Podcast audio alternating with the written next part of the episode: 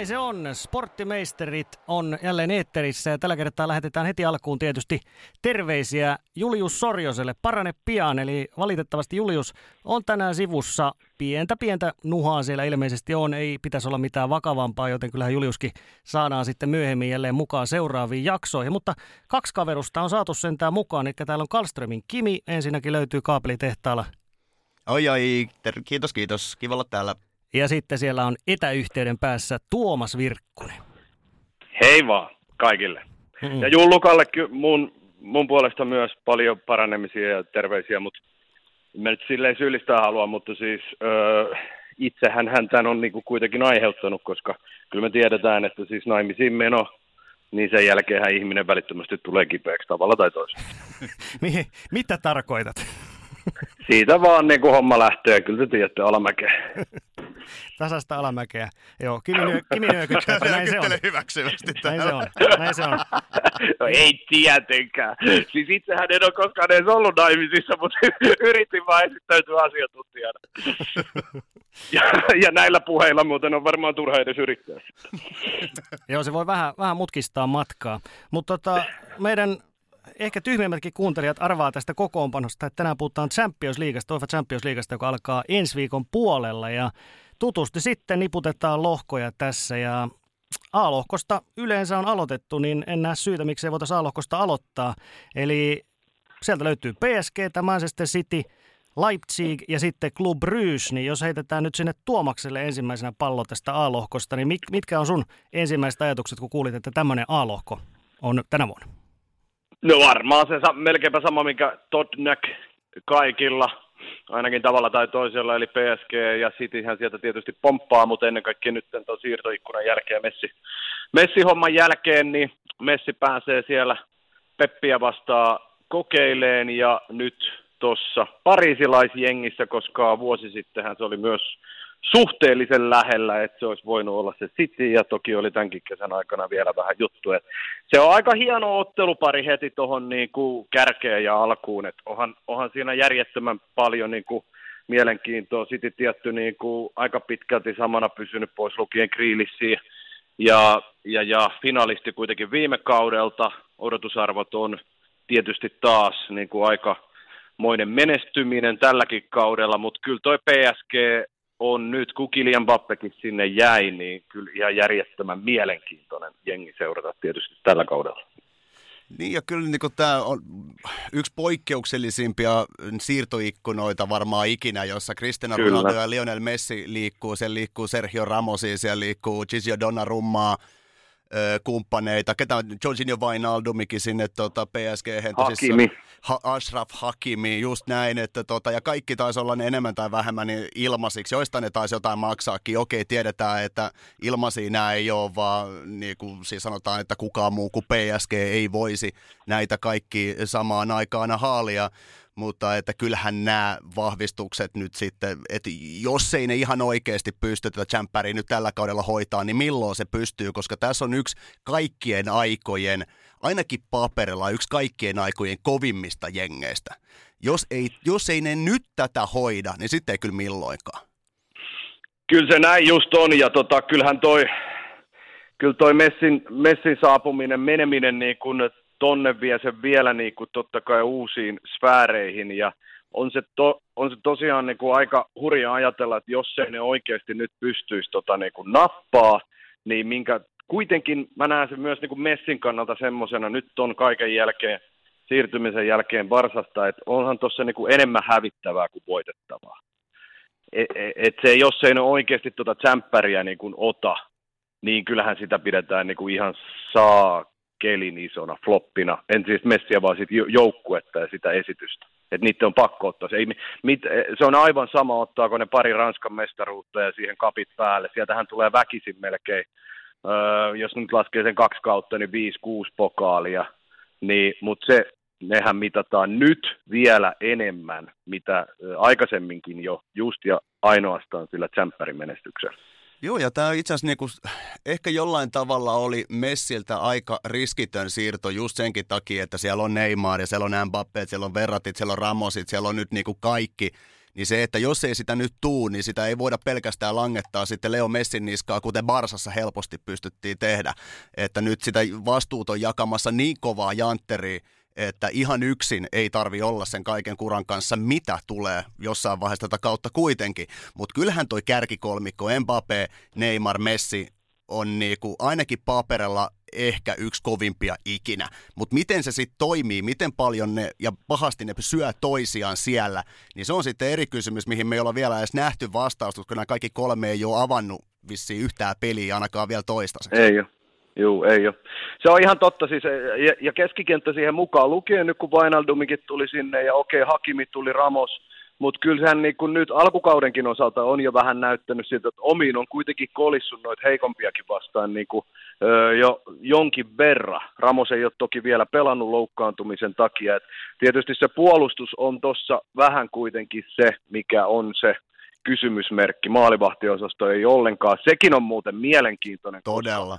Do, joo, Donnarumma meni sinne eikä ole startannut nyt onko yhden vai eikö ole yhtään peliä itse asiassa, vaan ei Keylor Navas. Peliä. Niin, Keylor Navas on ollut siellä niin kuin edelleen, mikä kuitenkin ei ollut se odotusarvo nyt, kun Donnarumma menee sinne. Mutta mitä, mitä Kimi sanoi tuohon alkuun, niin kyllä mä tämä siirtoikkuna niin kun on ihan sairas ollut, ja sen varsinkin nyt, kun tämä puolitoista vuotta on ollut mitä on ollut, ja jossain lukio silloin aikana, että korona tappaa jalkapallon, niin en mä oikein tiedä, tappoiko se sitten niin kuin ihan, ihan ihan totaalisesti kuitenkaan, kun katselee tätäkin siirtoikkunaa, kun Ronaldot ja Messit siirtyy. Ja mitä tulee tähän kaksikkoon, varmaan Ronaldosta puhutaan niin kuin myöhemminkin, mutta kyllä mä näen nämä kaksi siirtoa vaan jotenkin niin kuin, omalla tavalla niin kuin hattu päästä Ronaldolle. Mm. Et siinä on jotain niin paljon enemmän kuin tässä. Tämä on niin kuin Kimi sanoi, riskitön ja sitten mun mielestä enemmän hävittävää kuin voitettavaa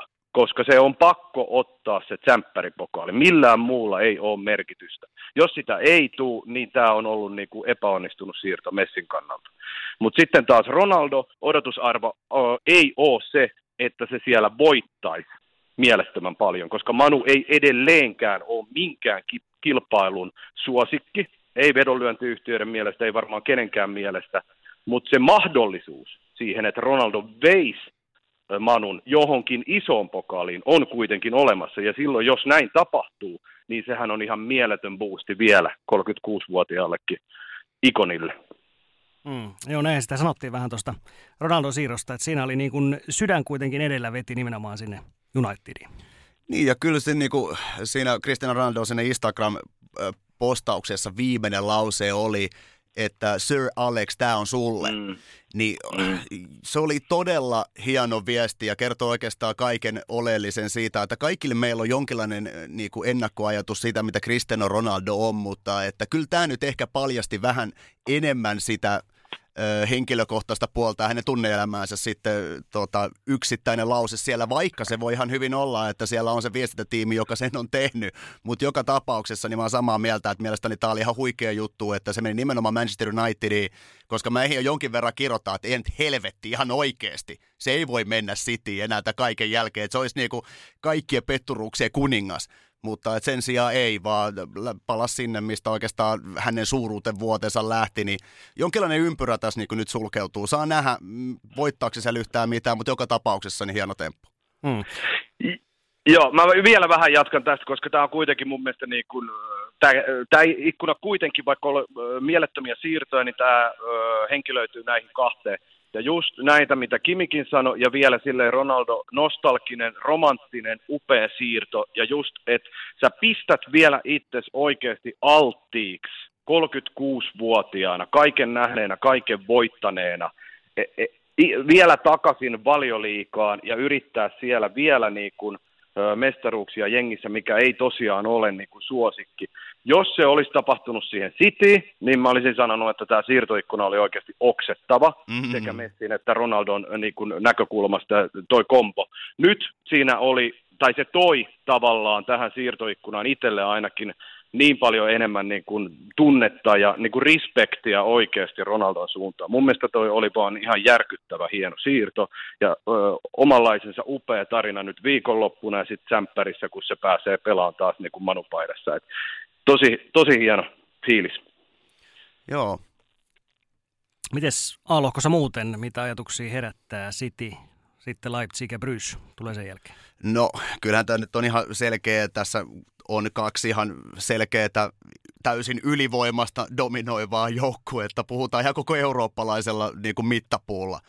Ja sitten taas, mitä tulee Leipzigiin, niin se on heikentynyt tosi pahasti. Sieltä lähti viimeisenä nyt Marcel Sabitzer lähti Bayerniin, joka nyt oli heidän kapteeni ja keskikentän kenties tärkein jamppa. Lisäksi sieltä lähti Dajo Tupamecano, yksi niin kuin tulevaisuuden parhaimpia toppareita, ainakin potentiaalia siihen on. Sieltä lähti Ibrahim Konate, lähti puolustuksesta, vaikka hän ei ehkä niin paljon pelannutkaan, mutta että siis se on niin paljon heikentynyt. Uusi päävalmentaja Jesse Marsh ei ole ainakaan alkukaudesta saanut oikein hommaa toimimaan, ja siellä on jo nyt tässä vaiheessa kolme kerroksen jälkeen kaksi tappiota, niin tämä alkaa kuitenkin jo niin kuin tosi nopeasti nämä pelit, niin mun on vaikea kuvitella, että Leipzig tästä nyt yhtäkkiä silleen semmoisen jättimäisen tempun tekisi, että jomman kumman näistä jättiläisistä kaataisi. Että Leipzigin osa tässä on sitten taistella siitä kolmannesta sijasta Club Brugge vastaan. Ja uskoisin, että sen kai taistelen kyllä voittaa. Joo, Leipzig on tosiaan heikentynyt kyllä aika lailla ja että vähän niin kuin näkisi semmoinen omalla, omanlainen niin kuin tietynlainen vaihdos siellä on isompikin nyt ollut. Toki nyt on ollut näille ekoilla rundeilla on ollut paljon loukkaantumisia, muun muassa Angelinho, joka on tärkeä siellä vasemmalla, on ollut sivus, mutta ei se silti poista sitä tosiasiaa, mitä Kimi sanoi, että se on, on munkin papereissa niin kuin heikentynyt, että tot näkyy kuitenkin Eurooppa liikaa, mutta toi kaksikkohan tuosta nyt menee niin kuin menoja. Mm, hyvä. Totta, kannattaa ehdottomasti kalenterista ennen kaikkea ympäröidä noin PSG ja City väliset ottelut, eli 28. syyskuuta, 24. marraskuuta tulee sitten niitä. No, jos hypätään tuonne P-lohkon puolelle, niin sieltähän meitä löytyy tänä vuonna, siellä on Atletico Madrid, siellä on Liverpool, siellä on Porto ja siellä on myöskin AC Milan. Niin jos Kimi tällä kertaa täräyttää ensimmäisenä, niin mitä, mitä ajatuksia Bstä? No kyllähän tämä B-lohko on se kruunujalokivi näistä kaikista. Että siis neljä upeeta, todella perinteikäistä, hienoa joukkuetta, jotka on itse asiassa kaikki tällä hetkellä myös aika vahvoja. Että tämä on niinku ylivoimaisesti tasaväkisin lohko sanotaan ehkä sitten tuon G-lohkon kanssa, jos on Sevilla, Lille, Salzburg ja Wolfsburg. Mutta tämä on sitten taas, niin kuin nämä kaikki on kaliberi kovempi kuin yksikään noista G-lohkon jengeistä. Että tietysti nähdään Atletico Madrid ja Liverpoolin tota, ottaa taas yhteen. Viimeksihän sitten Atleticohan meni meno, tota, voitti silloin jatkopeleissä 1-0. Toki nyt AC Milan, onko nyt seitsemän vuoden tauon jälkeen takaisin mestarien liigassa. Ja siis kyllähän AC Milan, herra jestas, näihin peleihin kuuluu. Me ollaan kasvettu katso, katsoen, kun AC Milan nostelee sitä kannua ja pelaa aina tästä mestarien liigan voitosta. Kiva nähdä, että Stefano Pioli on tehnyt loistavaa työtä ja on pystynyt täksikin kaudeksi, vaikka sieltä lähti nyt, Gigi Donnarumma lähti pois, sieltä lähti Hakan Chalhanoglu lähti Interiin, niin siitä huolimatta niin siellä on kuitenkin pystytty kasaamaan tosi kilpailukykyinen joukkue, joka on altavastaaja tota, Serie Aassa, mutta periaatteessa voi ihan hyvin taistella sielläkin jopa mestaruudesta, jos kaikki menee nappiin. Ja sitten taas mestariliigassa, niin kyllä mä uskon, että AC Milan hyvänä päivänä niin kyllä ne voi ottaa pisteitä Atletikolta ja Liverpoolilta. Ja Portusta ei oikeastaan tarvi miettiä, että voiko ne ottaa, koska me kaikki muistetaan viime vuonna, miten Juventus lähti lauluun. Mm. Et Sergio Conceição on tehnyt kans siellä ihan huikeat työtä, vaikka nyt joukkue ehkä pikkasen heikentynyt viime vuodesta, mutta sitten taas se heidän projektinsa on mennyt yhden vuoden eteenpäin. Siis tämä on ihan oikeasti, siis tämä on todella mielenkiintoinen tota, lohko kaikki kaikkiaan. Joo, tuosta on tosi vaikea sanoa silleen niin kuin ihan suoraan niin kuin esimerkiksi tuosta Aasta, että Kekka 12 nyt menee, koska sitä ristiinpelaamista todennäköisesti niin kuin kuitenkin tulee. Ei Liverpoolikaan nyt ole tuon alun, jälkeen, alun perusteella niin vahvalta näyttänyt. Chelseakin vastaan pääsi pelaamaan tosi pitkään miehen ylivoimalla eikä oikein niin kuin periaatteessa mitään. Milani on tosi, tosi mielenkiintoinen jengi kyllä nyt alkukauden perusteella. Esimerkiksi Sandro Tonali on ollut ihan eri ukko, mitä viime kaudella, joka meni enemmän tai vähemmän totutteluun saapuessaan Bressasta Milaniin. Maignaani tuli sinne Donnarumman tilalle, on ollut vakuuttavan olone. Shiru tuntuu sopivan siihen aika hyvin. Pamautti hienon maalin tuossa viiko, viikolla kierroksella. Ja vaikka Chalhanoglu niin lähti ja kritisoi, kritisoi sen jälkeen muuten vi, viimeisimmän kierroksen jälkeen, että nyt on joukkuetovereita, jotka osaa juosta paikkoihin. en, tiedä, en tiedä, oliko pieni kuitti Slaattanille, joka ei nyt hirvittävästi ehkä enää nykypäivänä silleen juokse, mutta äh, Slaattanin paluutahan totta kai myös odotellaan, koska sehän nostattaa ton vielä niin kuin, uh, upeammaksi tuon lohkon, koska siellä on niin, niin kuin loistelijaita pelaajia. Toi on tosi vaikea, ja sitten nuo historiat, mitä noilla kaikilla kuitenkin on, mitä Kimikin tuossa vähän niin kuin perkas, ja menestyminen, ne on kuitenkin, no Atletico on lukuun ottamatta, joka on kuitenkin finaaleissa ollut kaikki voittanut niin kuin tsemppärin, että et, et tuossa on, niin kuin, on hienoja aineksia, ja on vaikea sanoa, että ketkä menee niin kuin jatkoon. Haluan tuohon AC Milaniin lisätä vielä, että Brahim Diaz, joka sai kymppipaidan nyt AC Milanissa, niin siis hän on ainakin nyt aloittanut kauden aivan loistavasti, että se, Zidane, Zidanehan ei nähnyt mitään käyttöä Real Madridissa hänelle.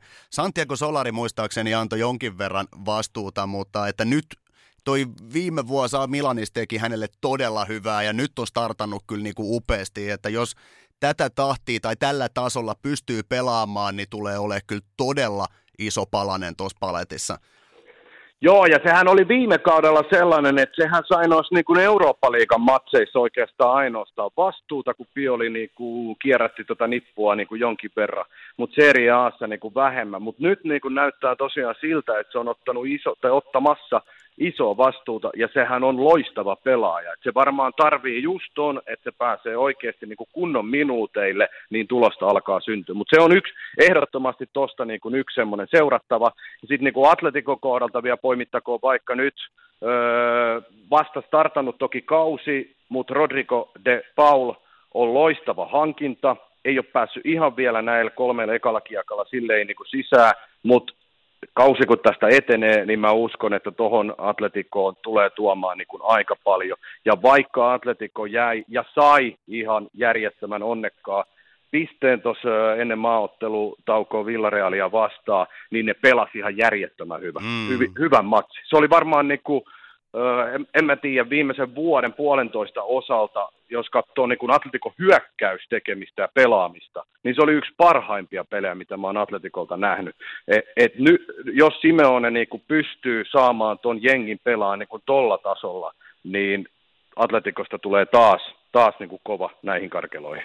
Kyllä siellä rakennetaan tällä hetkellä todella vahvaa tulevaisuutta myös. Et jotenkin okei okay, kiva, että siis Antoine Griezmann tuli nyt niinku takaisin. Miten se Barsa maksoi Atletico Madridille 85 miljoonaa ja Griezmannin ja Luis Suarezin siis käytännössä. Että siis niinku yhtyi ihan hirveät kauppoja, mitä ne eh, katalanit on tehnyt. Mutta Atletico teki vetin fiksusti ihan oikeasti se sen Antoine Griezmannin kanssa. Et ihan viimeisellä hetkellä laitetaan joku ihan haista paska tarjous, vaan nähdäkseen, että miten pahasti kuralla Barcelona Barcelona oikeasti on? No vastaus oli, että ne on aivan siis kusessa ihan kaiken kanssa, niin piti, piti antaa Griezmann vielä kaikille lisäksi lähes ilmaisiksi sinne, niin vähän vahvistamaan. Muistetaan ihan hyvin, miten Luis Suarezin teki Atletikolle viime vuonna. Ja tämä Rodrigo de Paulin tota, tulo oli kyllä siis kans silleen, että Saul, Saul Nigesen on tietysti niin kuin seuran legenda tai ikoni kanssa ollut omalla tavallaan monta vuotta, mutta että mä en usko, että Rodrigon tulon myötä niin Sauliikaan ihan oikeasti tulee kova ikävä. Mm. Joo, kyllä. Vaikka aloitti vielä niin kuin kauden kuitenkin ihan niin kuin kohtalaisesti, mutta kyllähän se viime kausi semmoista tarpomista oli, että tota, kyllähän toi nyt kuitenkin semmoista niin kuin eteenpäin menoa on. Ja sitten kun ajattelee sen hyökkäys, hyökkäyspään niin kuin vielä, niin tuon Griezmannin niin kuin tulon muuta, niin myötä, niin siinä on mun mielestä nyt vaan niin kuin koko ajan, vähän niin kuin kausikaudelta enemmän ja enemmän Simeonella varaa, mahdollisuuksia, potentiaalia saada se tekeminen niin kuin tolle tasolle, mitä se niin kuin Villareal-matsissa oli. Ja jos se siellä sattuisi oikeasti pysyä, niin tämä voi olla niin kuin ihan mielettömän hyvä Atletico-painos.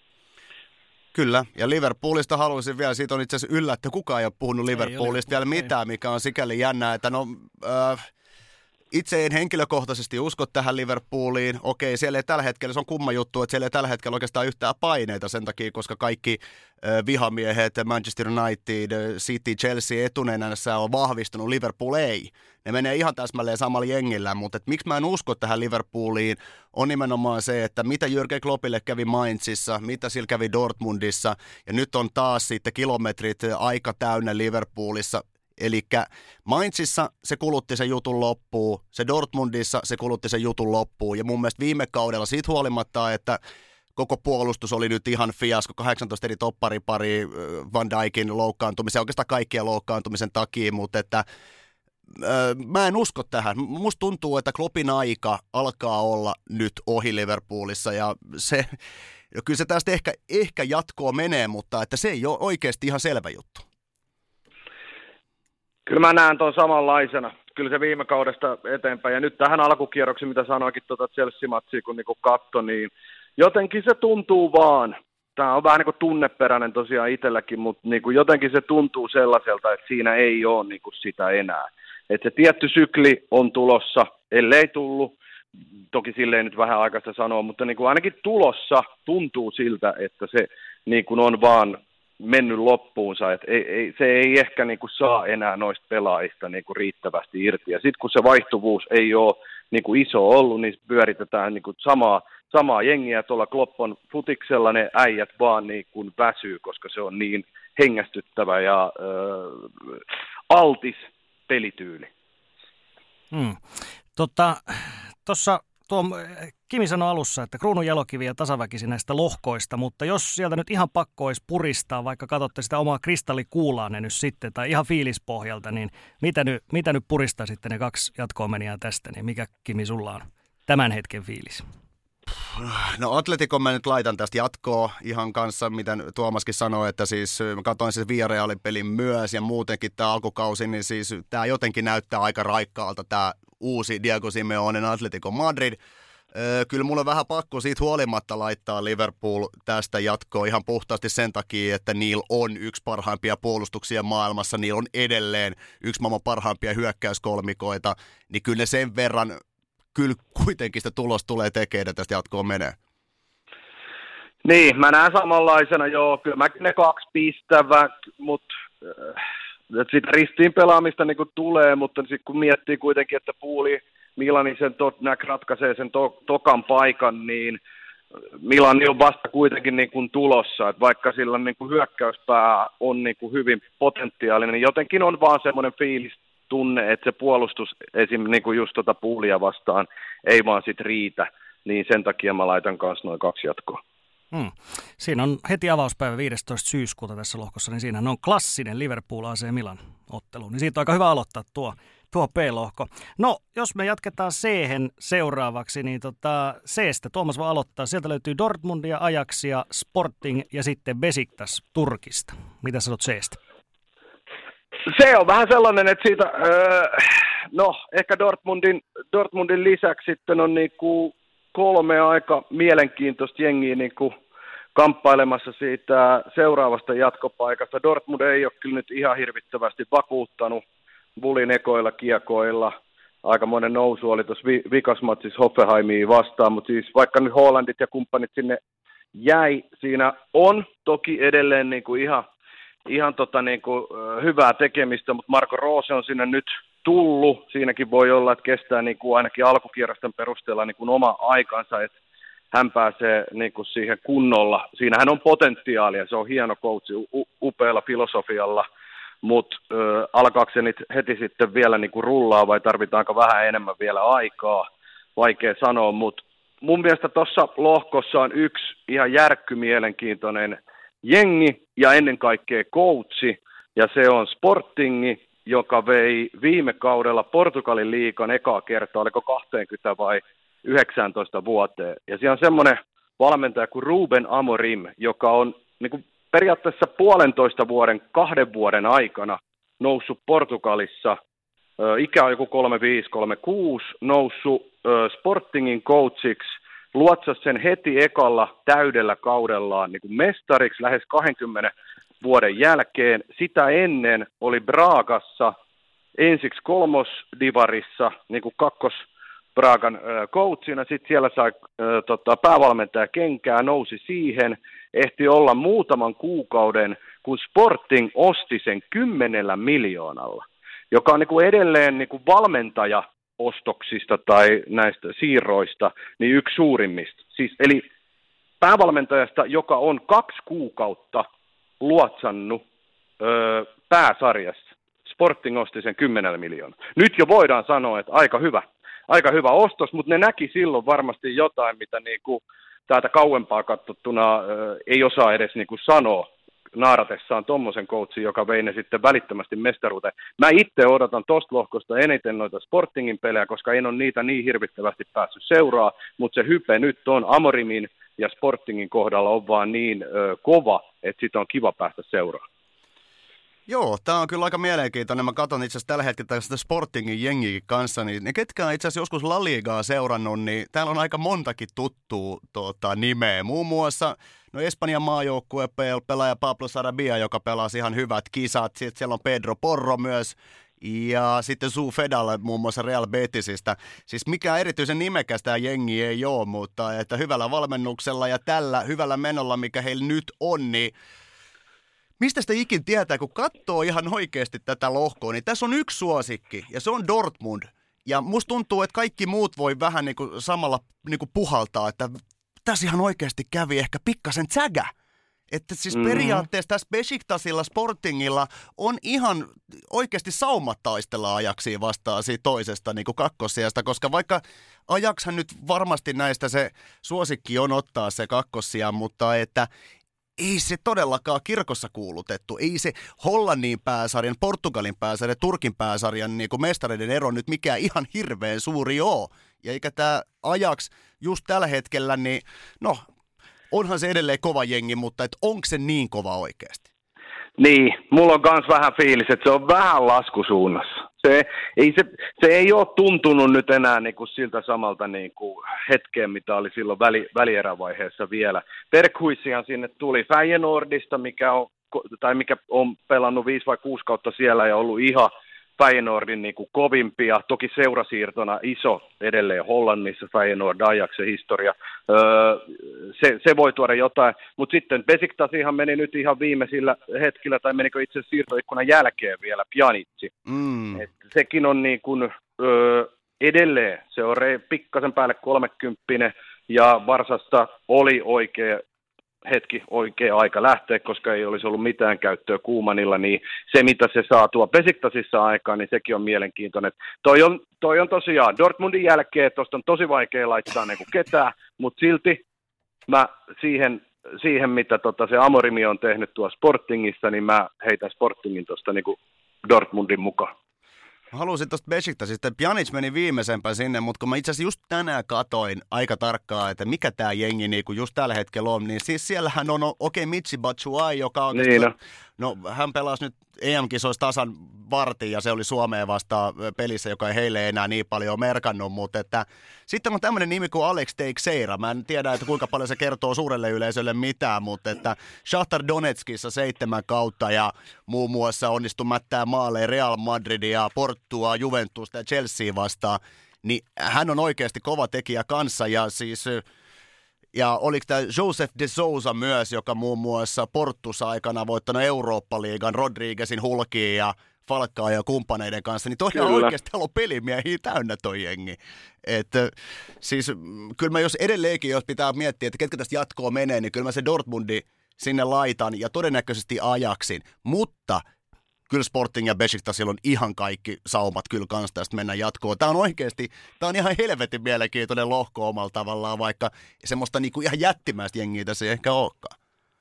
Niin, ja mites, mites se mestariliikas ylipäätään on, kun sieltä tulee kuitenkin näitä aina vähän, vähän suurelle yleisölle, voidaanko sanoa tuntemattomampia joukkueita, niin kuin Tuomas sanoi Sporting, on sellainen, mitä ei hirveästi Suomessakaan nähdä, niin onko nämä, nämä myöskin just semmoisia niin kuin piilotettuja timantteja tavallaan, mitkä mestariliiga sitten tuo sieltä esiin?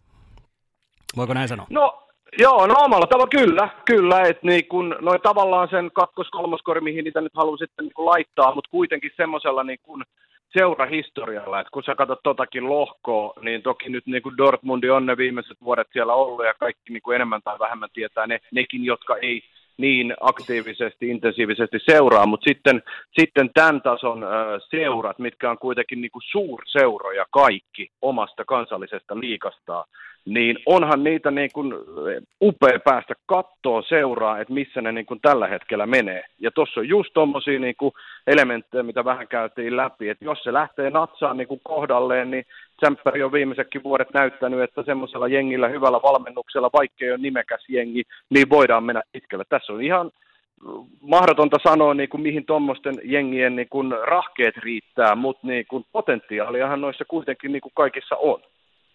Joo, se oli aika hyvin, hyvin tiivistetty. Jos hypätään tuonne d seuraavaksi, niin siellähän meillä on tänä vuonna sitten Interia löytyy sieltä, Internationaali, sitten on Real Madrid, Shakhtar Donetsk ja sitten Serif Tiraspol. Ja tässä kävi erikoinen arpa, arpa onni, jos voidaan näin sanoa. Eli tämä on täsmälleen sama lohko kuin viime kaudella, paitsi sitten Mönchengladbachin. Tilalle tuli tämä moldovalainen tulokasjoukkue, eli historia ensimmäinen moldovalaisjoukkue Serif Tiraspol mukana Champions. Haluatko sä Teppo aloittaa tämän, koska sä oot kuitenkin Suomen ainoa seriffi-asiantuntija? Seriffi-asiantuntija, joo. Eikö kaupungissa ole vain yksi seriffi aina? Kyllä, ja se on, se, se on, on tänään tässä podcastissa se on äh, sinä, märkä Teppo. Joo, todellakin. Todellakin. Hei, tota, me just Kimin kanssa puhuttiin ennen kuin alettiin nauhoittaa tästä Tiraspolista, niin sehän on siis erittäin mielenkiintoinen, siis varakas seura – todella varakas seura, kun jo, varsinkin kun vertaa siihen muuhun, mikä toi on tuo Moldova tai se Transnitria, mikä siellä on tämmöinen niin kuin vanha neukkula ja hyvin, hyvin kyseenalaista aluetta. Että sinne esimerkiksi ulkoministeri on sanonut, Suomen ulkoministeri, että ei kannata missään nimessä matkustaa sinne, että siellä on kaikki nämä mahdolliset peruskorruptio, aseiden salakuljetukset ja kaikki mahdolliset ja Tämä itse Serif-firmahan on niin kuin ihan kaikessa mahdollisessa mukana siellä. Mukana siellä ja hankkinut tuon miljardiomaisuutensa niin kuin hyvin, tai vähintäänkin omaisuutensa hyvin kyseenalaisilla keinoilla. Että, että tota, tämä, on, on siis todella mielenkiintoinen joukkue siinä mielessä kyllä, että, että mieti, mieti, kun sinne menee niin kuin Real Madrid menee tuonne Tiraspoliin ja Interi menee tuonne Tiraspoliin, niin se voi olla semmoinen, e, ne olosuhteet on siellä ihan huippuluokkaa, niin kuin Sebastian Dahlström kertoi, joka siellä pelasi vielä edellisellä kaudella, että olosuhteet on ihan huippuluokkaa, mutta sitten kun sä lähdet sinne kaupungille, niin, niin tulee oikeasti semmoinen vanha, vanha neukkula. Mäkin olin Teppo just menossa Tiraspoliin. Mulla oli tässä lennot niin kuin, jo käytännössä yhden napin painalluksen takana. Mutta siis onko nyt niin, että sinä ja ulkoministeri suosittelee, että ei kannata mennä tuohon Serif vastaan Shakhtar-peliin? Välttämättä ei, välttämättä ei. Et ellei... jos sulla, jos Minkä joku... mahdollisuuden? Mikä unel... Teppo, miten sä voit viedä ihmiseltä unelmia? Mä oon, tää on, tää on työtä, joo. Mä vien vien ihmisten unelmat pois. Mutta siis jos sulla, on, jos sulla on riittävästi niitä Transnitrian ruplia, niin tietysti sulla pitää varmaan olla joku semmoinen niin kuin matkalaukullinen niitä. Mä en, tii, mä en usko, että se hirveän arvokas on se yksi rupla. Okei. Okay. Joo, no mun pitää hetki. Oon tässä muutama viikko aikaa keräillä niitä vielä. Ei joku viikko itse asiassa. No pitää lähteä tästä vähän tekee hommia. Mutta joo, joo, miel, äh, joo, sen lisäksi tosiaan niin kuin ihan sama lohko. Ja, ja Shakhtarihan on nyt tällä kaudella mielenkiintoinen, koska si, sinnehän tuli Roberto de Cerpi, joka teki ihan sairaan hienoa duunia Sassuolossa. Sassuolohan oli viimeisten vuosien ajan niin kuin Serie A, semmoinen niin kuin tavallaan uusi Atalanta. Ja niiden pelejä oli tosi mielenkiintoista ja kiva katsoa.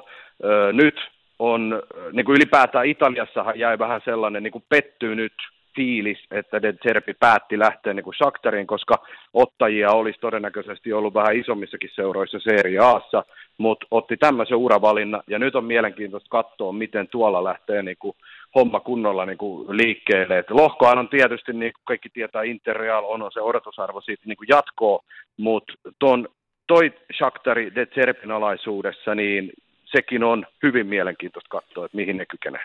On, mutta että tämä Shakhtar on jonkin verran muuttunut äh, sitten viime kaudesta, joka Real Madrid muun muassa voitti, voitti kaksi kertaa, että siis semmoinen absoluuttinen seuralegenda, yksi tärkeimpiä hahmoja kuin Tyson, niin ei näyttäisi ainakaan enää, enää siellä mukana olevan, mutta että kyllähän toi Shakhtar siis kuten se viime kaudellakin, tai oikeastaan jokainen vuosi näyttänyt, niin ne kyllä pistää ihan kenet tahansa todella tukalaakin asemaan. Jos heille vaan antaa oikeasti näille brasseille yhtään tilaa, niin omis heilahtaa tai antaisi pienenkään ajatuksen siitä, että vähän rotsi on auki, niin tota, kyllä Shahtar, Shahtar pystyy kyllä murhaamaan silloin välittömästi, mutta että, kyllä tässä on mielenkiintoinen kanssa, on nimenomaan Inter ja Real Madrid. Siellä on molemmissa tapahtunut päävalmentajan muutos, että Real Madridin meni Carlo Ancelotti takaisin, joka toi toki yhden mestarien liiga kannun sinne, mutta että Real Madrid on ollut semmoinen niin kuin uinuva jättiläinen tämän koko kesän ajan. Että on vaan puhuttu siitä, että tuleeko Mbappe, tuleeko Mbappe.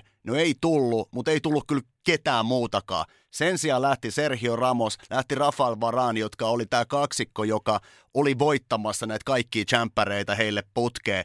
Että ihan valtaviin menetyksiin, mutta toisaalta ei oikeasti niinku ketään sisään, mutta siitä huolimatta tuo jengi on edelleenkin kilpailukykyinen tiettyyn pisteeseen saakka. En usko, että puoliväli eri pidemmälle ne menee, jos ei ihan oikeasti Gareth Bale yhtäkkiä löydä itseään näiden kaikkien vuosien jälkeen niin ja ennen kaikkea Hazard pitäisi nyt ensinnäkin pysyä kolme viikkoa putkeen kunnossa, niin siihen olisi jonkinlaiset edellytykset. Mutta ilmeisesti taas kerran on käynyt Hazardin, että on tullut se, että kesälomalta on tullut vähän 10 kiloa liikaa painoa, tai ainakin joidenkin tietojen mukaan, niin mä en, siihen mun on vaikea uskoa, mutta että sitten taas tämä Interi, niin Simonin Saagi Laatsiosta sinne niin kontentilalle ja siellä tosissaan iso iso pelaaja Romelu Lukaku lähti sitten Chelseain, mutta sitten taas toisaalta niin Edin Tsego tuli sinne ja sitten Joaquin Correa tuli sinne, niin kaksi todella vahvaa tuota, hyökkäyspään pelaajaa, mutta ei ihan yksi yhteen niin kuin Lukakun kanssa, mutta että tämä hyökkäys on edelleenkin todella vahva, vaikka tämmöinen yksi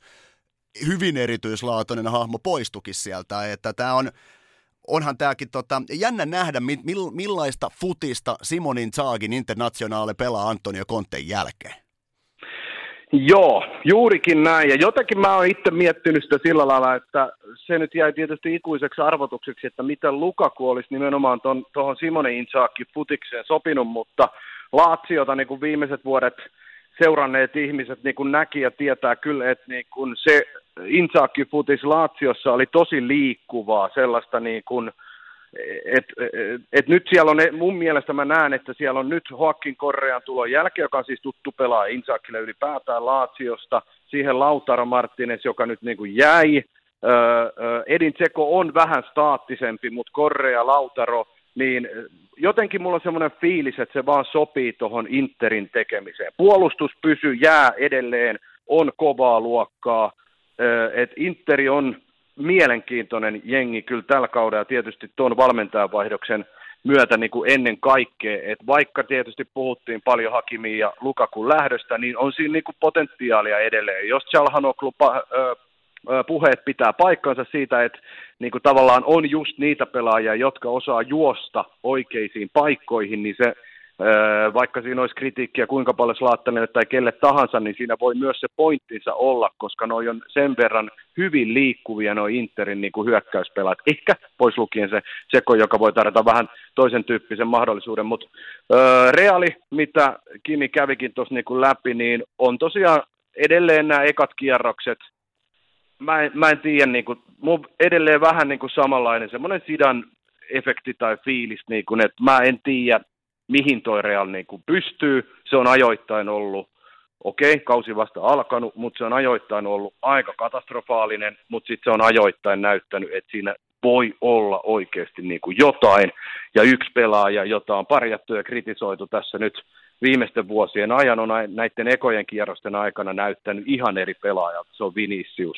On ollut mahtava, haastot on niin kuin edelleen timanttisia. Se, mikä Viniciuksessa aina on ollut, on se loppu, lopputuote, on jotain ihan kamalaa ja ihan, ihan kuraa, mutta nyt niitä onnistumisia on niin kuin ekoihin kierroksiin niin kuin tullut aika kivasti.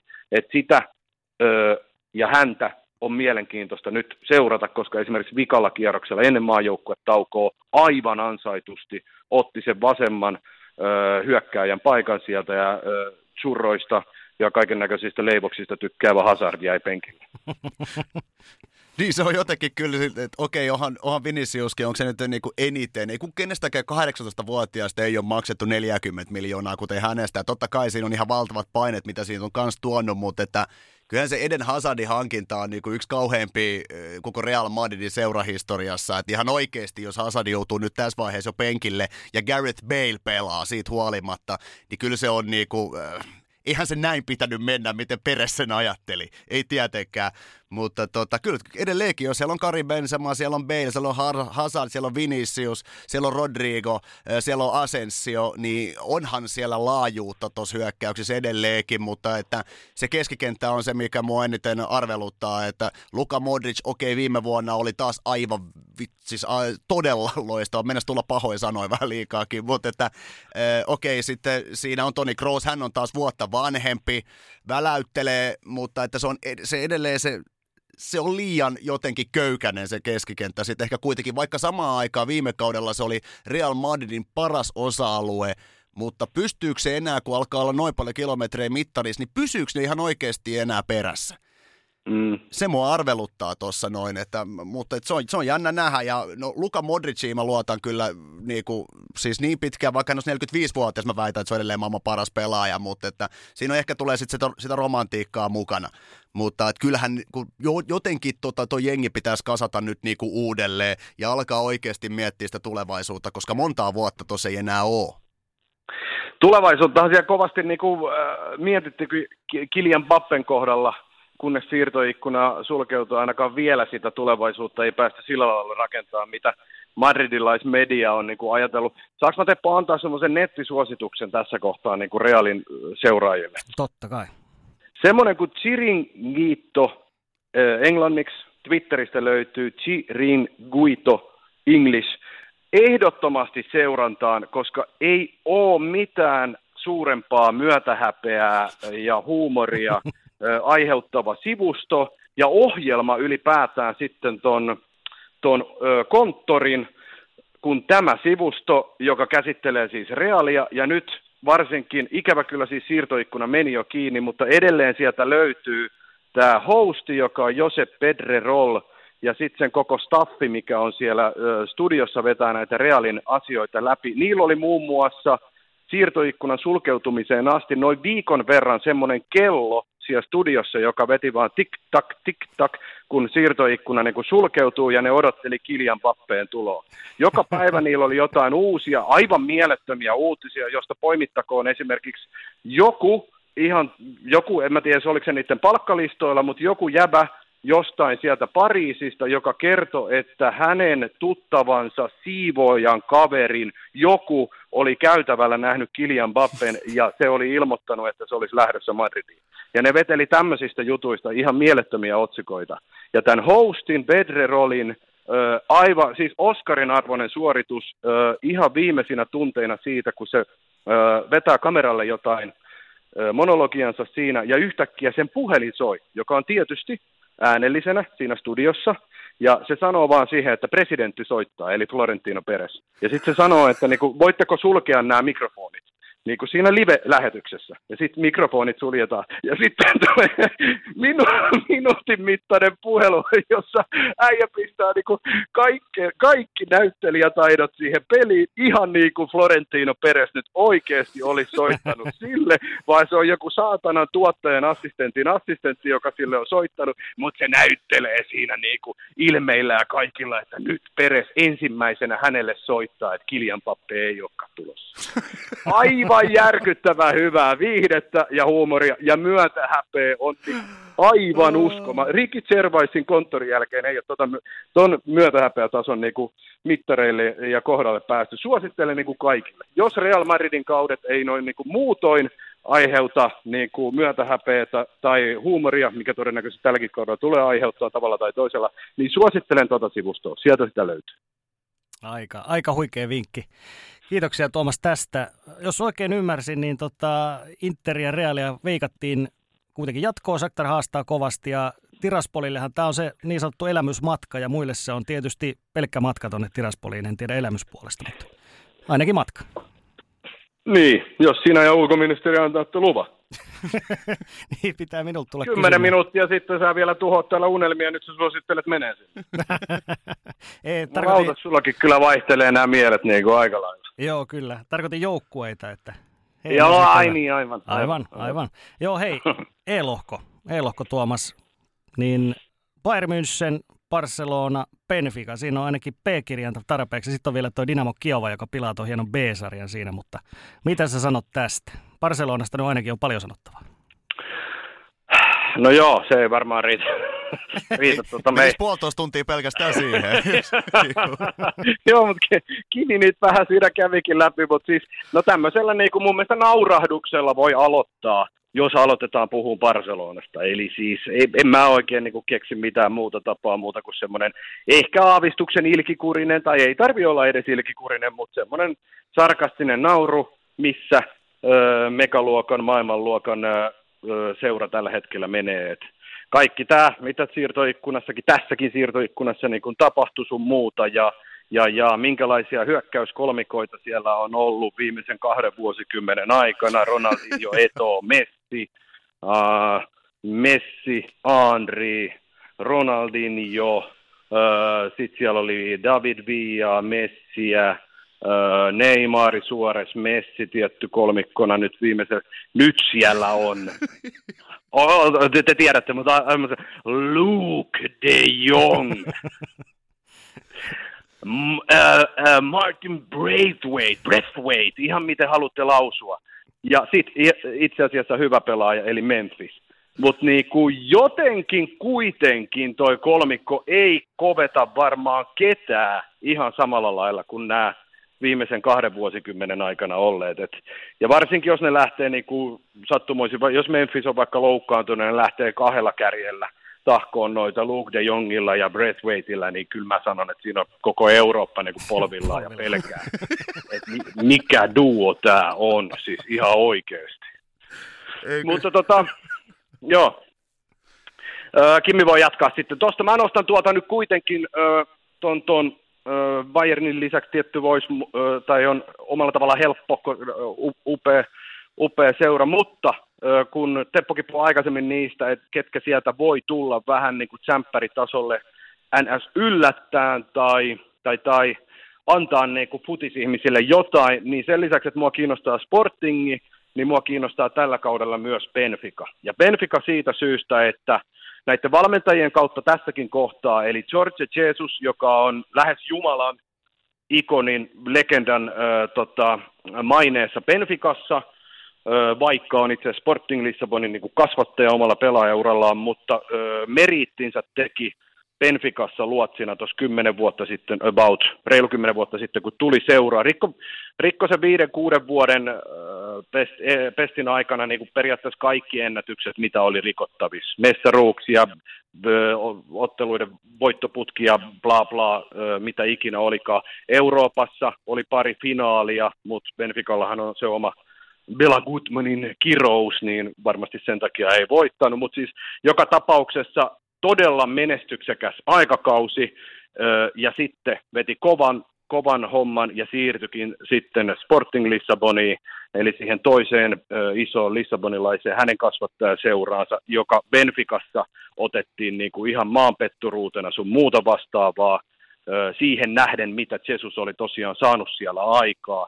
Niin, ja nyt sitten oltuaan mm, Brasiliassa, Hilalissa, missä valmensi kans, niin nyt palas viime kaudella.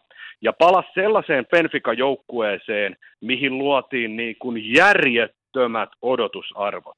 Benfica viime kaudelle ö, hankki yli sadalla miljoonalla pelaajia, enemmän mitä seuraan koskaan niin kuin yhdelle kaudelle hankkinut.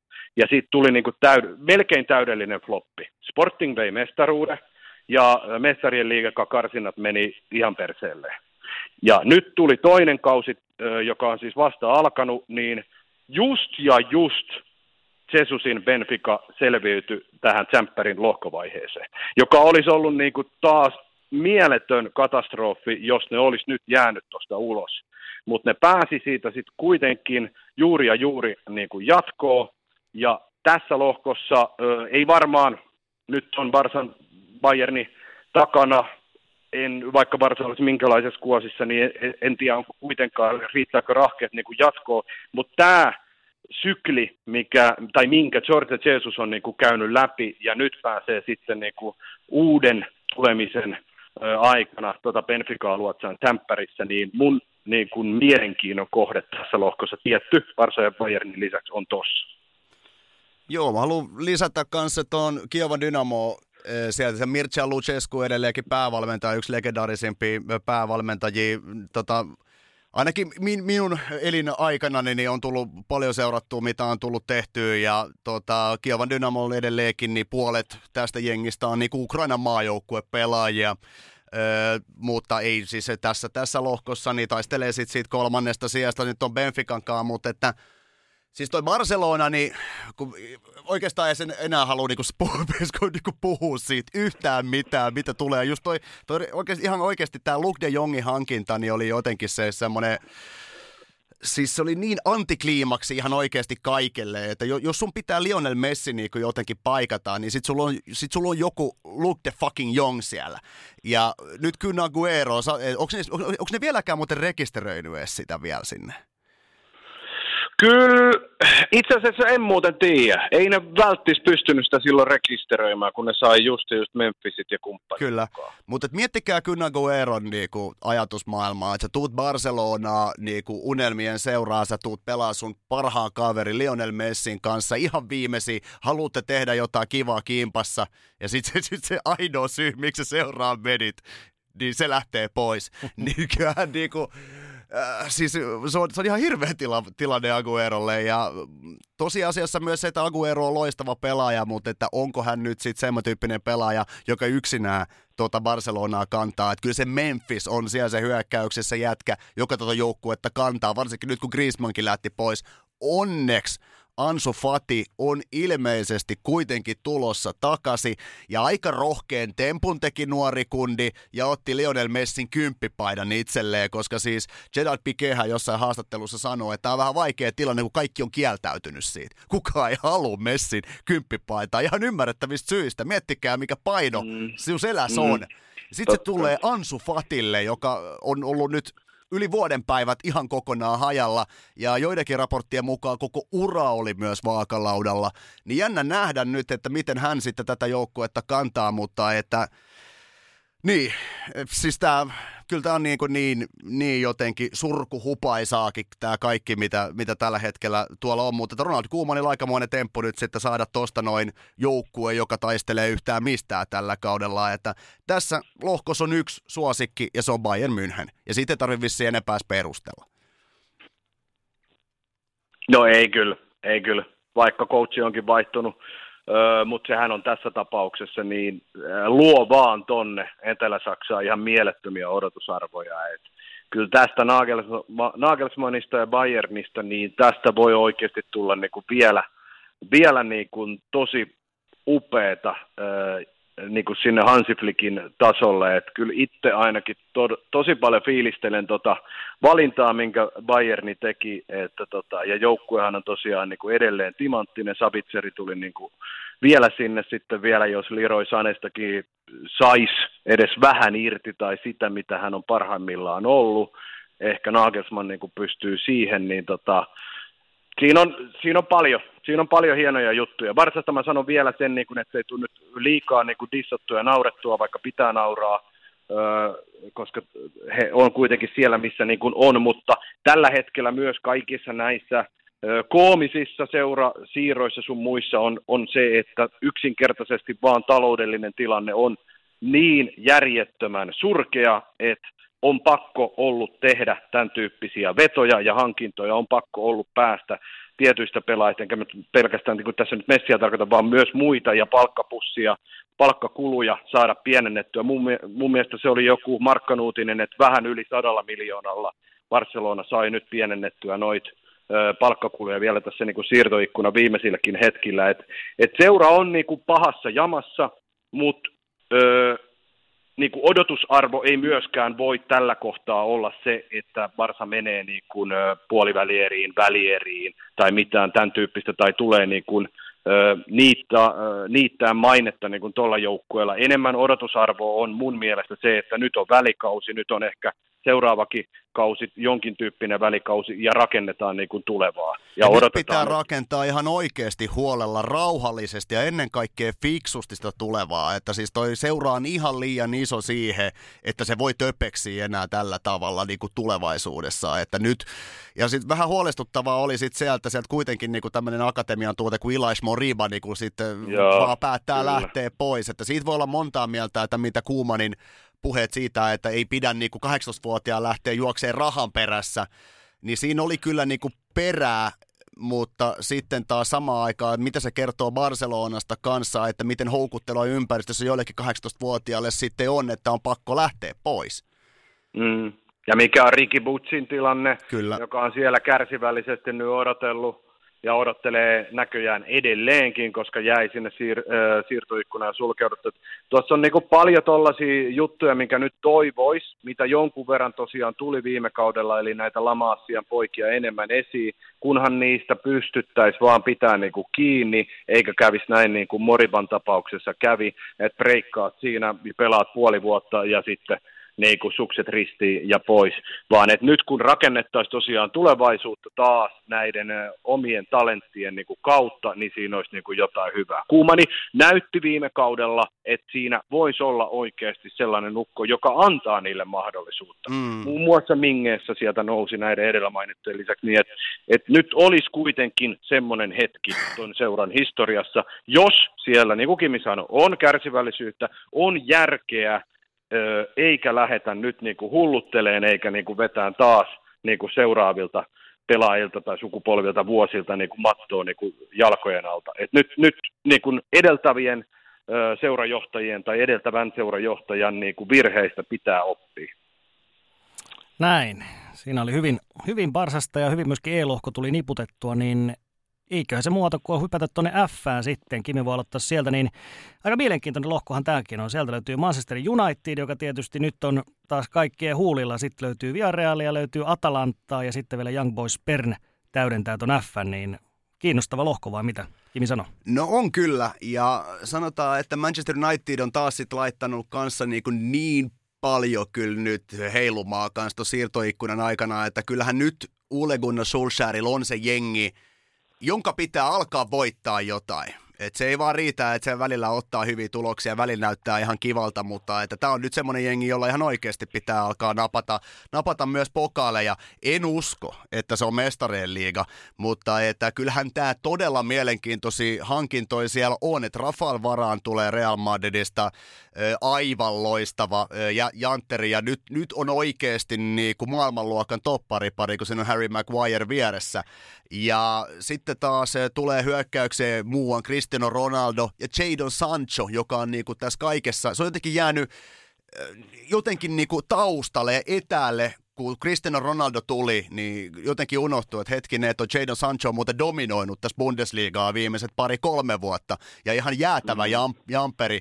Ja sitten siellä on kuitenkin tota, omi, omi kasvatteja on al- alkamassa niin kuin tulla kanssa. Mikä... Älä, unohda, älä unohda Fredia. Aivan.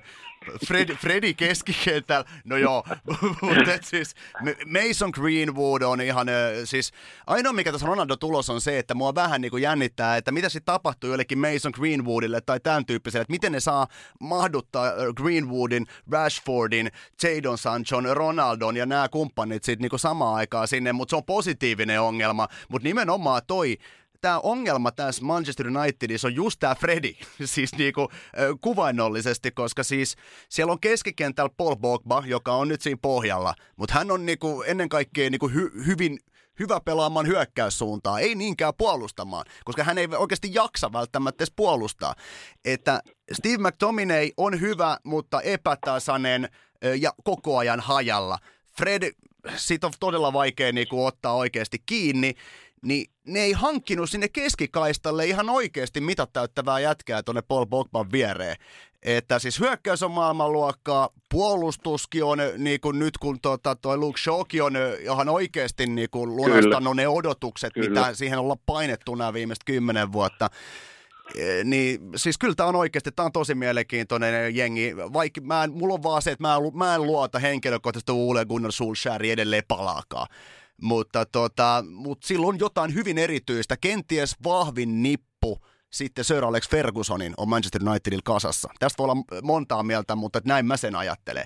Mutta niin, mitä kuka sä ampuu pilkut? Tästä? Mutta kuka ampuu pilkut? Bruno niin. vai Krisu? Ja voiko käydä niin, mä luon nyt ja mielettömiä uhkakuvia, mutta voiko käydä niin, että ton duon osalta Manussa käy vähän niin kuin kävi nyt tuossa niin EM-kisoissakin, että Brunohan aloitti ja tippui penkille.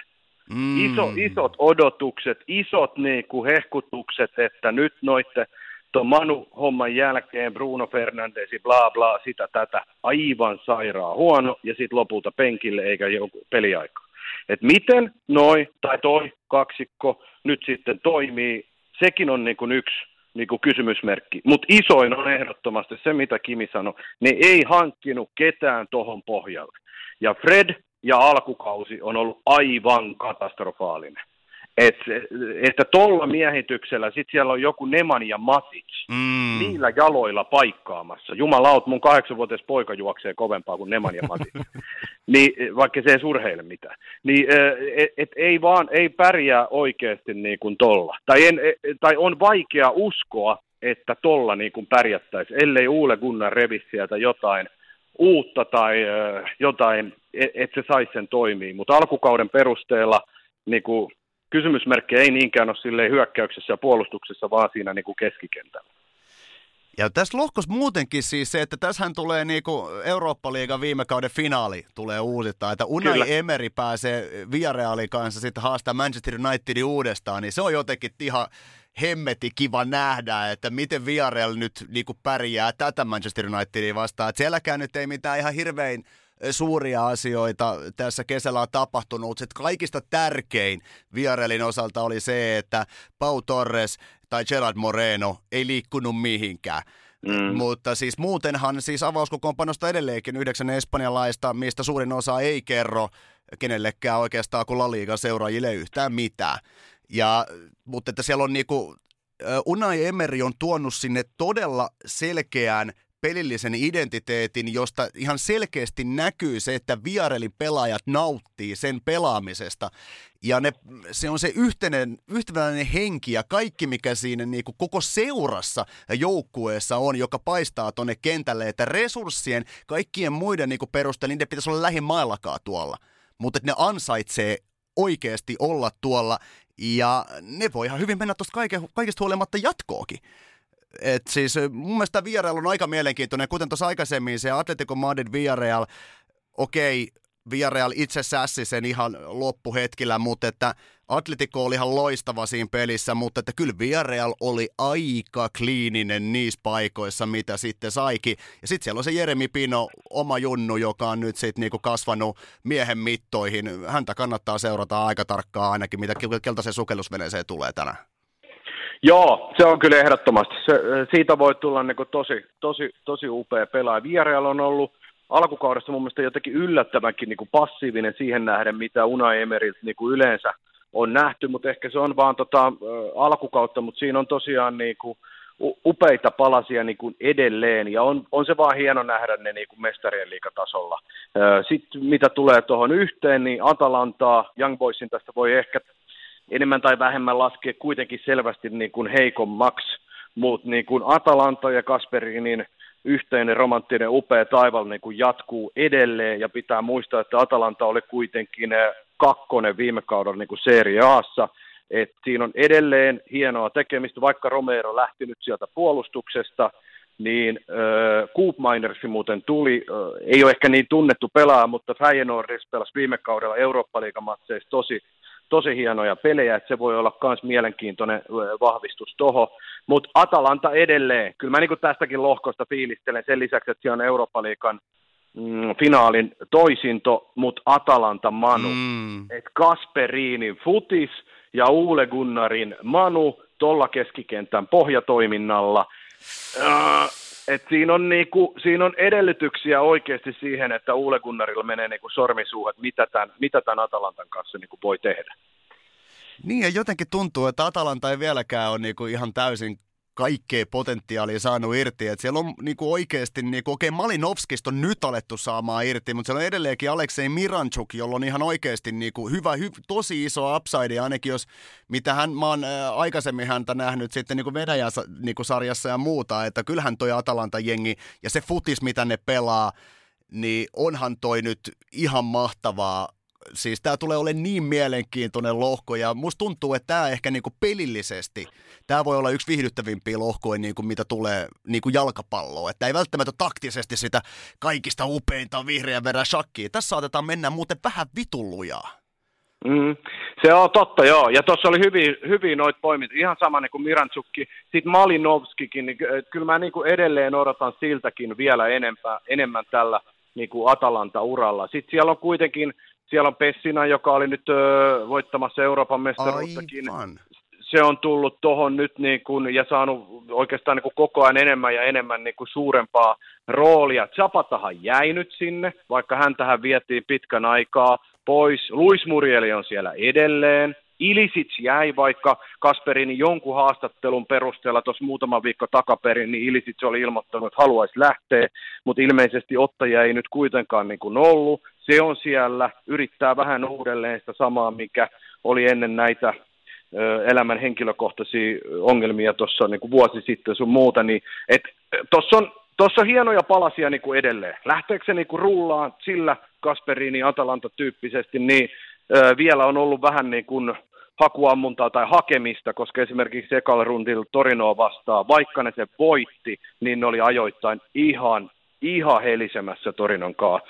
Et, et, mut, kyllä mä edelleen niin uskon tästä lohkosta, jos kuitenkin ne jatkoon menijät pitää sanoa, niin jotenkin mulla on semmoinen fiilis, että vaikka tuossa Manussa on niin kuin pitemmälle, jos ajatellaan, niin en, en vaan jaksa uskoa, että niin kuin riittää, mutta kyllä ne tästä lohkosta mä luulen tuon hyökkäyskaluston takia jo pelkästään. Ja sitten jos ne on niin kliinisiä, mitä ne nyt oli tuossa Wolverhamptonia vastaan, koska Manuhan oli myös ihan kusessa niitä. Mm, ihan kusessa. Kyllä. David Healta tuli nyt muutama ihan mieletön koppi ja Wolves oli, oli niin paljon parempi jengi, mutta sitten Manu kuitenkin niin kuin voitti. Et kun se taitotaso, kliinisyyden taso on tuossa Manus kuitenkin, ja nyt vielä kun Ronaldo tulee kovaa luokkaa, niin kyllä mä uskon, että ne tuosta jatkoon menee. Mutta onko se sitten Villarreal vai Atalanta, niin en mä edes, en mä edes tällä, het- tällä hetkellä, jos pitäisi sanoa, mä sanoisin kuitenkin Villarrealin, mutta mut ihan, ihan, ihan kumpi tahansa tuosta niin voi kuitenkin mennä. Tuo on ihan sama. Mä itse asiassa mietin, pohdin tota ihan samaa. Mä Villarealiin kanssa päädyin, mutta että se, on kyllä kolikoheitto. Nämä on niin tasavahvoja, että Young Boysin rooli tässä tulee olemaan ennen kaikkea vaan niin kuin lähtee, lähtee haastamaan niin näitä jättiläisiä, että sielläkin on lähtenyt se Gerardo Seoane, heidän pitkäaikainen valmentajansa, joka nosti Young Boysin niin kuin takaisin tämmöiselle niin kuin jalustalle, ja hän nyt itse asiassa on Bayer Leverkusenin coachi, itse asiassa Lukas Radetskin valitsi nyt kapteeniksi tuonne Leverkuseniin, niin tämä David Wagner on vähän katsomatokortti tuossa noin, mutta että kuitenkin niin Young Boys, se mikä tässä tulee ole todella erikoinen verrattain niin kuin muihin lohkoihin on se, että Young Boys pelaa kotikentällään Keinonurmella. Niin mm, se totta. Manchester United, Villarreal, Atalanta ei pelaa ikinä tällä alustalla. Young Boys on todella vahva tota, sillä omalla kotikentällään, joten en ihan yllättyisi, jos joku näistä jättiläisistä saattaisi kaatuukin. Hmm.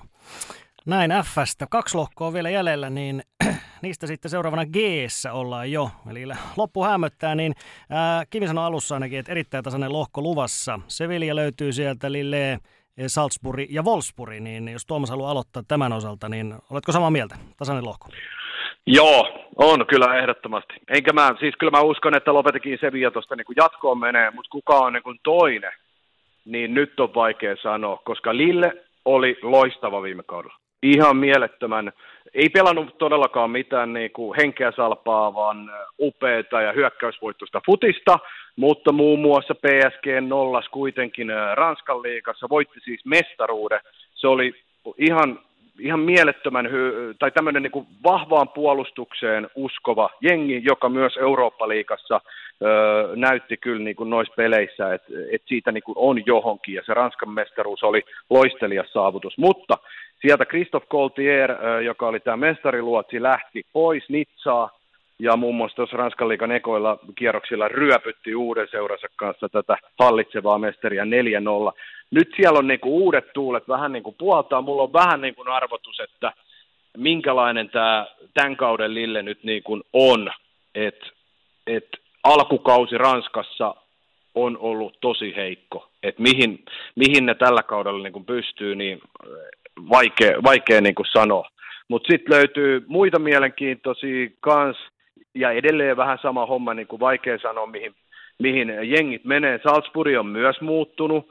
Siellä on Matias Jainsle coachina 33V, joka on nostettu tuolta Salzburgin niin kuin omista junnuista yksi kausi, puolikas kausi Lieferingissä Itävallassa ja nyt Salzburgin luotsiksi samasta niin kuin organisaatiosta, mutta et, se on arvotus. Ja sitten Wolfsburgissa Mark van Bommel. Kyllä.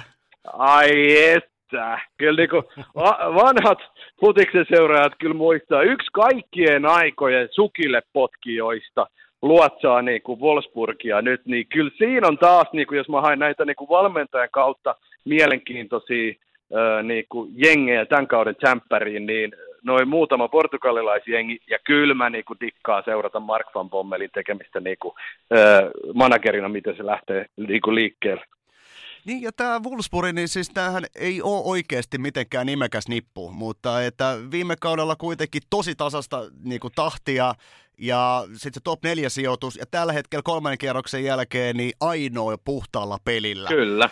Kyllä. Et, et siis siellä on niinku muutamia, tai siis lähinnä se yhteneväisyys, mikä siinä on, minkä se Mark Van Bommel on ihan selkeästi pystynyt ajamaan sitä, niin tota, se voi viedä tästä ihan oikeasti jatkoakin. Että mä, musta vähän tuntuu, että jengi lähtökohtaisesti ajatteli, että kyllähän tämän niin kuin Lille nyt tästä menee ihan helposti. Kyllä ehkä Salzburg sittenkin, että no ei tuo Wolfsburg on niin kuin tässä nyt tämmöinen heittopussi, mutta ei todellakaan ole.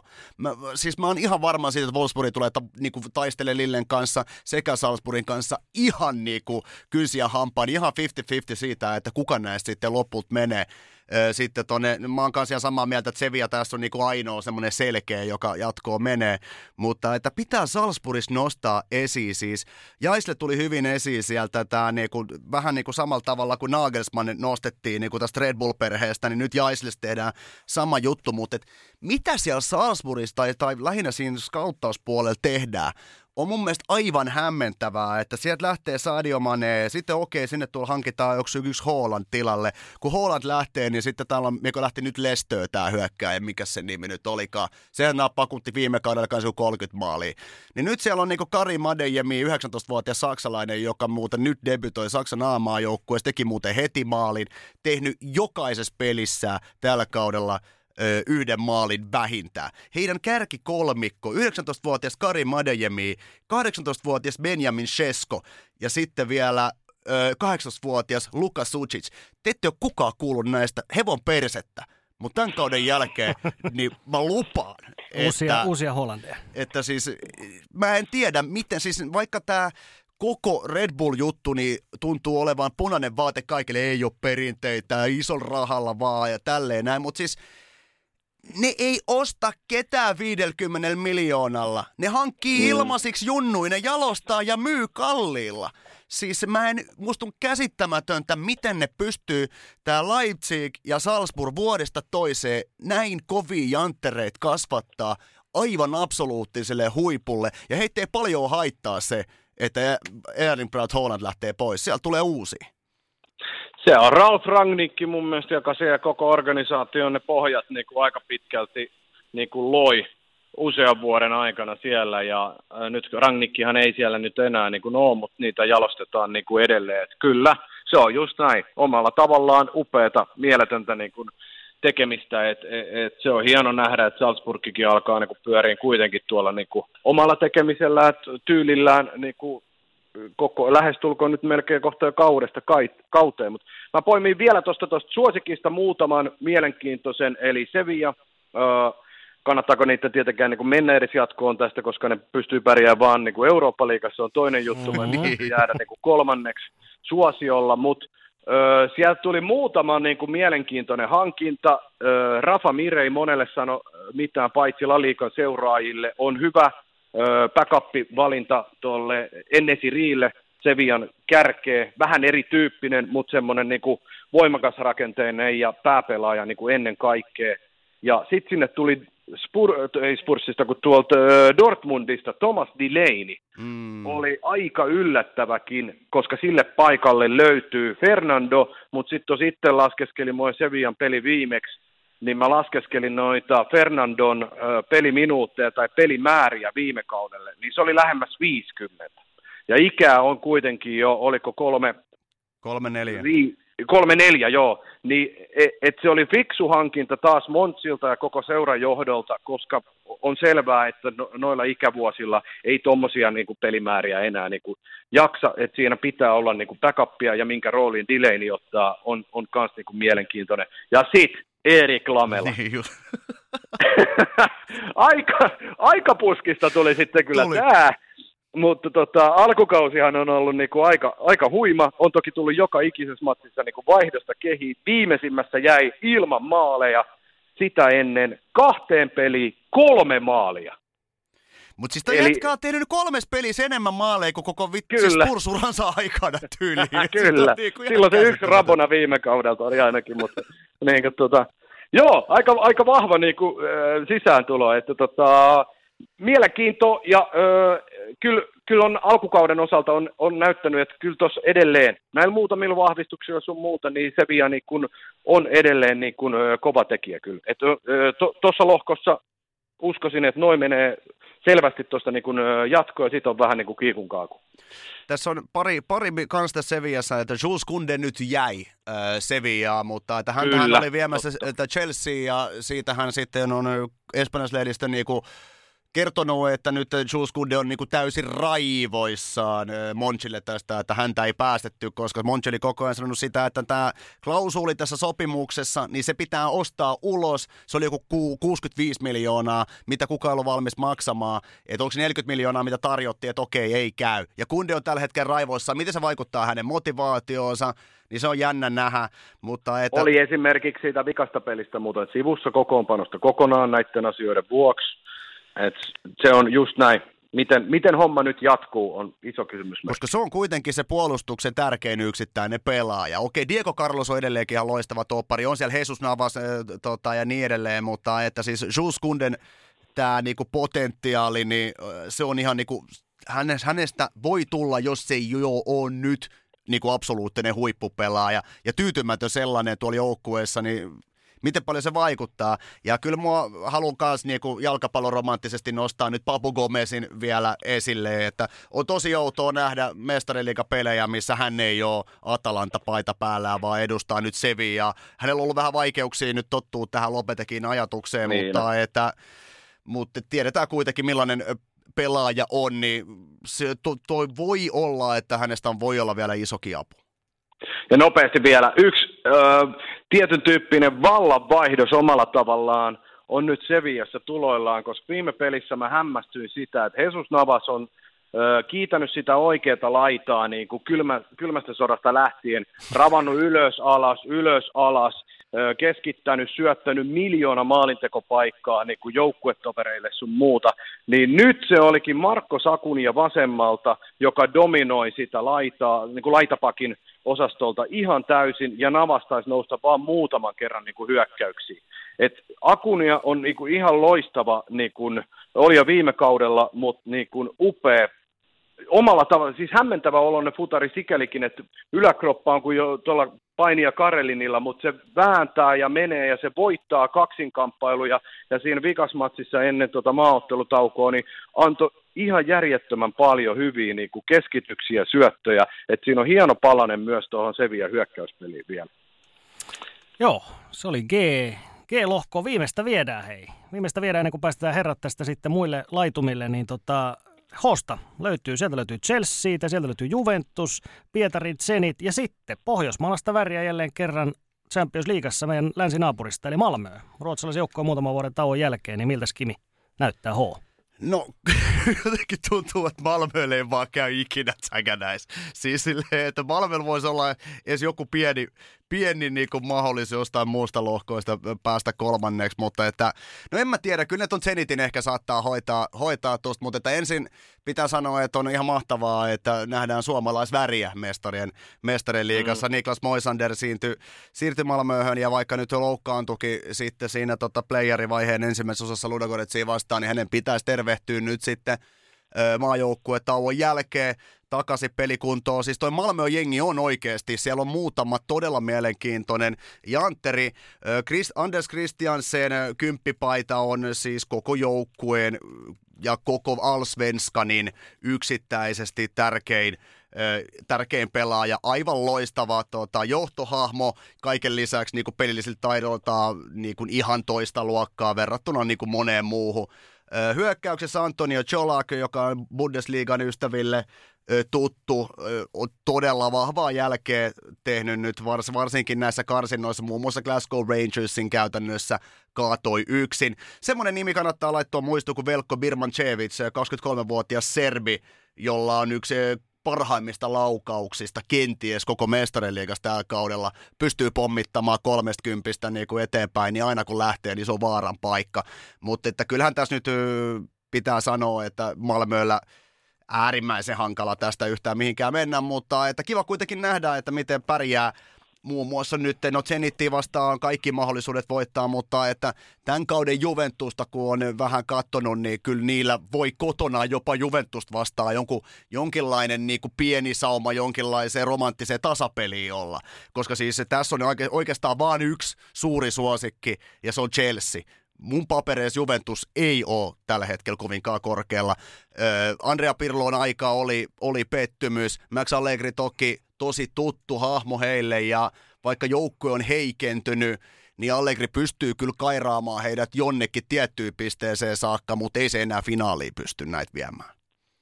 Ei missään tapauksessa, joo. Allegri tavallaan niin kuin paluu vanhaan oli jossain määrin niin kuin pettymys ja semmoinen niin kuin tylsyyden osoitus, mutta Andrea Agnellin ja ton Massimiliano Allegrin oman tyyppinen rakkaussuhde niin kun paistaa siellä, koska Allegrihan ei olisi silloin muutama vuosi sitten halunnut, niin Agnelli ei olisi halunnut luopua Allegrista, mutta Nedvedit ja Paratiitsit, silloin ne urheilutoimenjohtaja, niin sai tota Agnellin pään kääntyä. Nyt se tuli niin kuin takas, alkukausi on ollut kyllä niin kuin, eka puoliaika Udineeseen vastaan oli niin, kuin niin klassista Allegria ja Juve kuin vaan voi olla. Niin kuin kliinistä, mutta ei missään tapauksessa näyttävää eikä mitään muuta vastaavaa. Mutta sitten Udineessa tuli ja sekoitti pakan tokalla nelivitosella ja ne nousi tasuri ja sitten tulikin suuri ja mahtava Empoli kylään Torinoon. Joka dominoi. Se dominoi Joo. Juventusta vastaan. Joo. Empoli. Ihan oikein. Kyllä. Niin, että tämä asettaa niin kuin Allegrin ja koko Juventuksen niin no en nyt sano vielä niin kuin, että naurunalaiseksi, mutta niin kuin, että tällä hetkellä ne on yhdessä pisteessä Serie Assakin kahden kierroksen jälkeen. Olihan niitä kausia alle, no, menestysvuosilla, kun Juve aloitti kauden huonosti, oli jossain joulukuussakin jossain sarjataulukon puolenväli tienoilla. Ei, eihän sitä tiedä, totta kai niin kuin, mitä tahansa voi tapahtua, Juve kaiken järjen mukaan sieltä kuitenkin niin kuin nousee, mutta tuossa on just toi, että mä en jaksa millään uskoa, että tosta jengistä, tosta joukkueesta on revittävissä yhtään sen enempää, mitä oli Allegrilla niiden viimeisen parin kauden aikana, kun hän oli juve ja vaikka se riitti Italiassa mestaruuteen, johtui siitä, että vastustajat oli ihan sysipaskoja niinä vuosina, ja Juve oli niin kuin, äh, vähiten huono, ja se voitti mestaruudet. Niin kuin nämä Allegri viimeiset kaksi kautta. Ja nyt on ollut sitten Sarri Pirlo äh, vuodet. Mä en jaksa yhtään äh, uskoa, että tämä Juve tulee menee pitkälle. Itse asiassa nyt nämä äh, siirtoikkunan jälkeiset äh, ha, tai no, jutu, jut, jutut, huhut Italiasta siitä, että toi Allegri olisi niin kun, äh, suuttunut, hermostunut täysin seurajohdolle siitä, että hänelle ei hankittu siihen keskikentälle Pjanitsia, jota Allegri halusi, tai edes jotain muuta, Italiassa sanotaan registaa, eli siinä keskikentän pohjalla pelaavaa pelaajaa, joka siitä vähän niin kuin kontrolloi sun muuta vastaavaa. Allegrihan on nyt siinä kokeilu vaikka Aaron Ramsia. Danilo. Ja, joo, joo, kyllä. Danilo. Joo, Joo, kyllä. Mä nauroin sille, eikö kuulu?